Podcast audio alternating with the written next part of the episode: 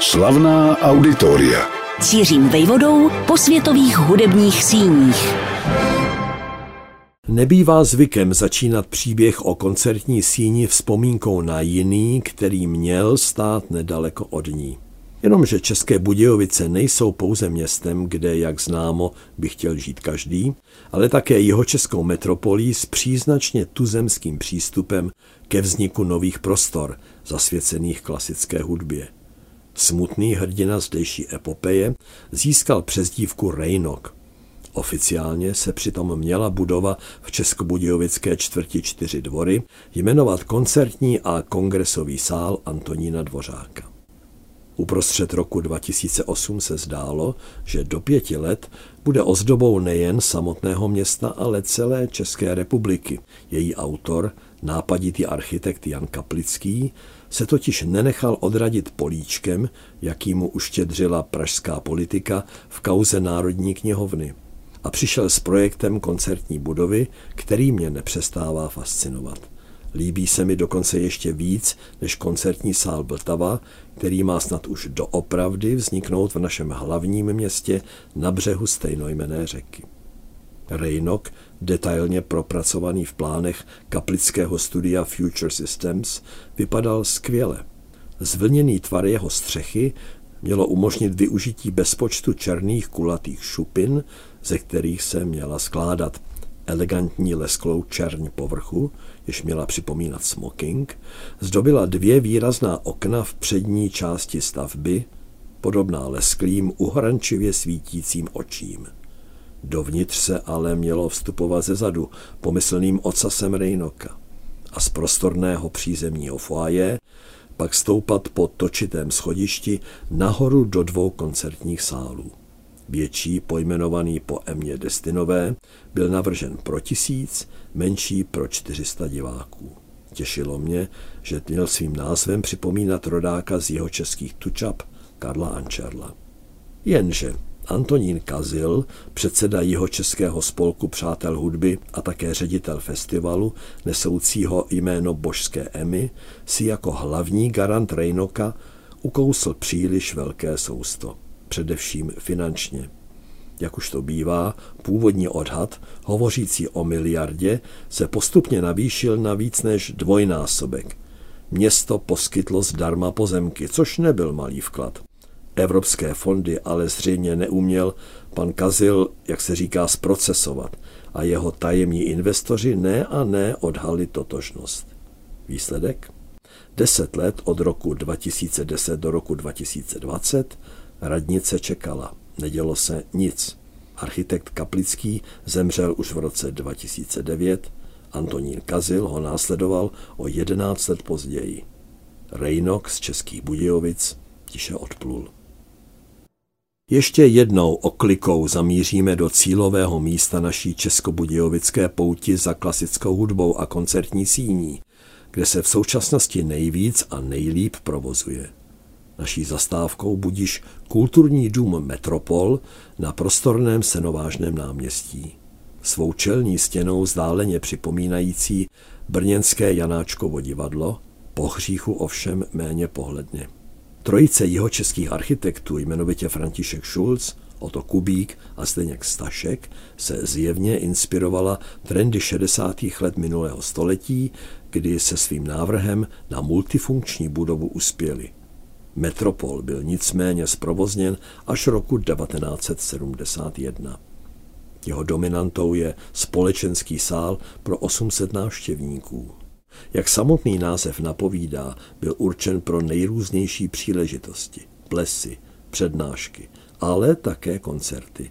Do sálu se přichází zajímavě navrženým foaje, které připomíná francouzskou rozvernost, u nás nevýdanou, a ve strohém prostředí metropolu nečekanou. Další sál, tentokrát pro 550 diváků, nese název Divadelní a Českobudějovecké divadlo, které tu naplno sídlilo v 70. i 80. letech, ho dodnes využívá pro balet či operu. Soubory tu mohou využít prostorné jeviště i solidní zázemí. Technologická úroveň byla totiž výrazně vylepšena během rekonstrukce roku 1984, která následovala po zničujícím požáru. Nejen ten, ale zřejmě i řadu útoků z oficiálních míst dokázal od počátku existence kulturního domu Metropol přečkat jeho dlouholetý ředitel Jaromír Šel. Právě tady, především jeho zásluhou, vznikl a 20 let od roku 1973 do roku 1993 pilně fungoval kruh přátel hudby. Za zmíněnou dobu uspořádal na 200 koncertů. Od 85. se na dalších 17 let přidal filmový klub. A protože v rámci víceúčelového kulturního domu Metropol lze navštívit i malý sál pro 170 diváků, či využívat různé plochy pro výstavy, zorganizoval tu pan ředitel během osmé dekády přehlídku výtvarných děl Oldřicha Kulhánka, Vladimíra Boudníka nebo Jiřího Jona, oficiálně tehdy při nejmenším přehlížených. I díky těmto počinům zůstal Jaromír Šel ve funkci i dlouho po listopadu 1989, jmenovitě až do roku 2007. Celkem tedy vedl kulturní dům Metropol skoro půl století. Když se budova znovu slavnostně otvírala po zmíněné rekonstrukci, pokřtila ji Dvořákova opera Rusalka. Z hlavního českobudějovického náměstí jehož čtvercovému půdorysu vévodí uprostřed umístěná Samsonova kašna je cesta za klasickou hudbou velmi krátká, čítá jen několik domovních bloků. A poblíž potoka s nevábným názvem Namlínské stoce se v ulici jménem Kněžská nachází areál sestávající z historického kostela a nedávné přístavby. Jsme v sídle jeho České filharmonie, kterou je koncertní síň od Takara Jeremiáše. Proč právě tento název nese? Známý skladatel a dirigent Otakar Jeremiáš, ročník 1892, se sice v Českých Budějovicích nenarodil, ale v letech 1913 až 29 tu prožil plodnou část svého života.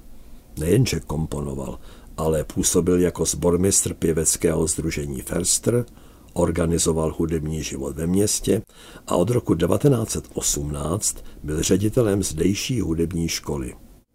Až nabídce stát se šéf-dirigentem rozhlasových symfoniků neodolal a na sklonku 20. let se přemístil do Prahy, kde později v letech 1945 až 50 vedl operní soubor Národního divadla. Dělal tak čest nejen svému muzikantskému rodu, sahajícímu od dědečka Josefa Aloise Varhaníka přes otce Bohuslava až po Otakarova mladšího bratra Jaroslava.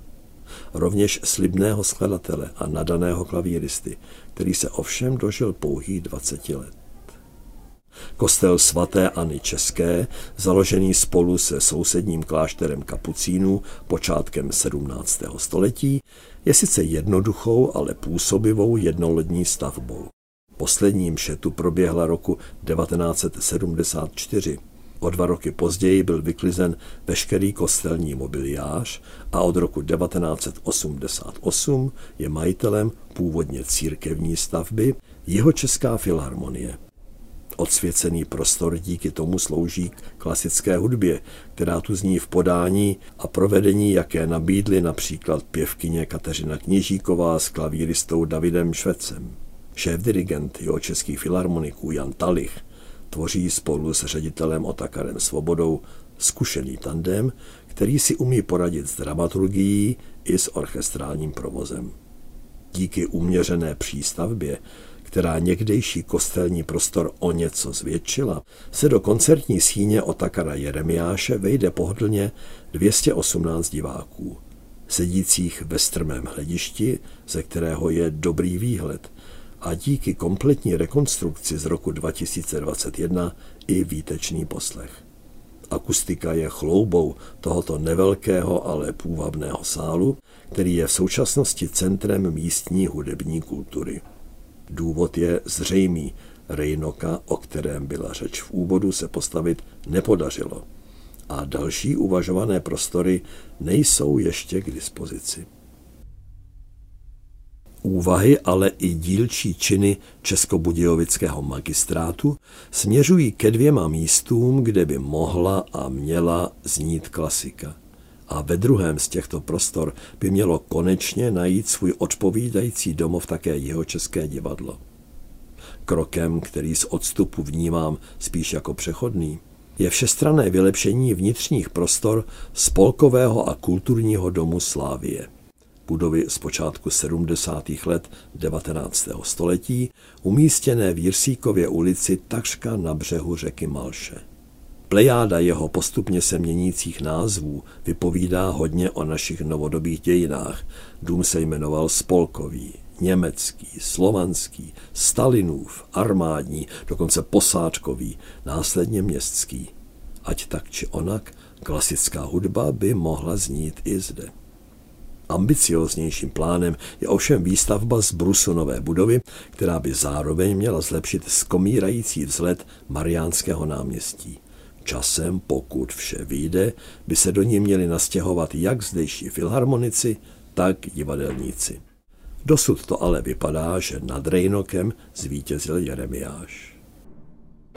Slavná auditoria.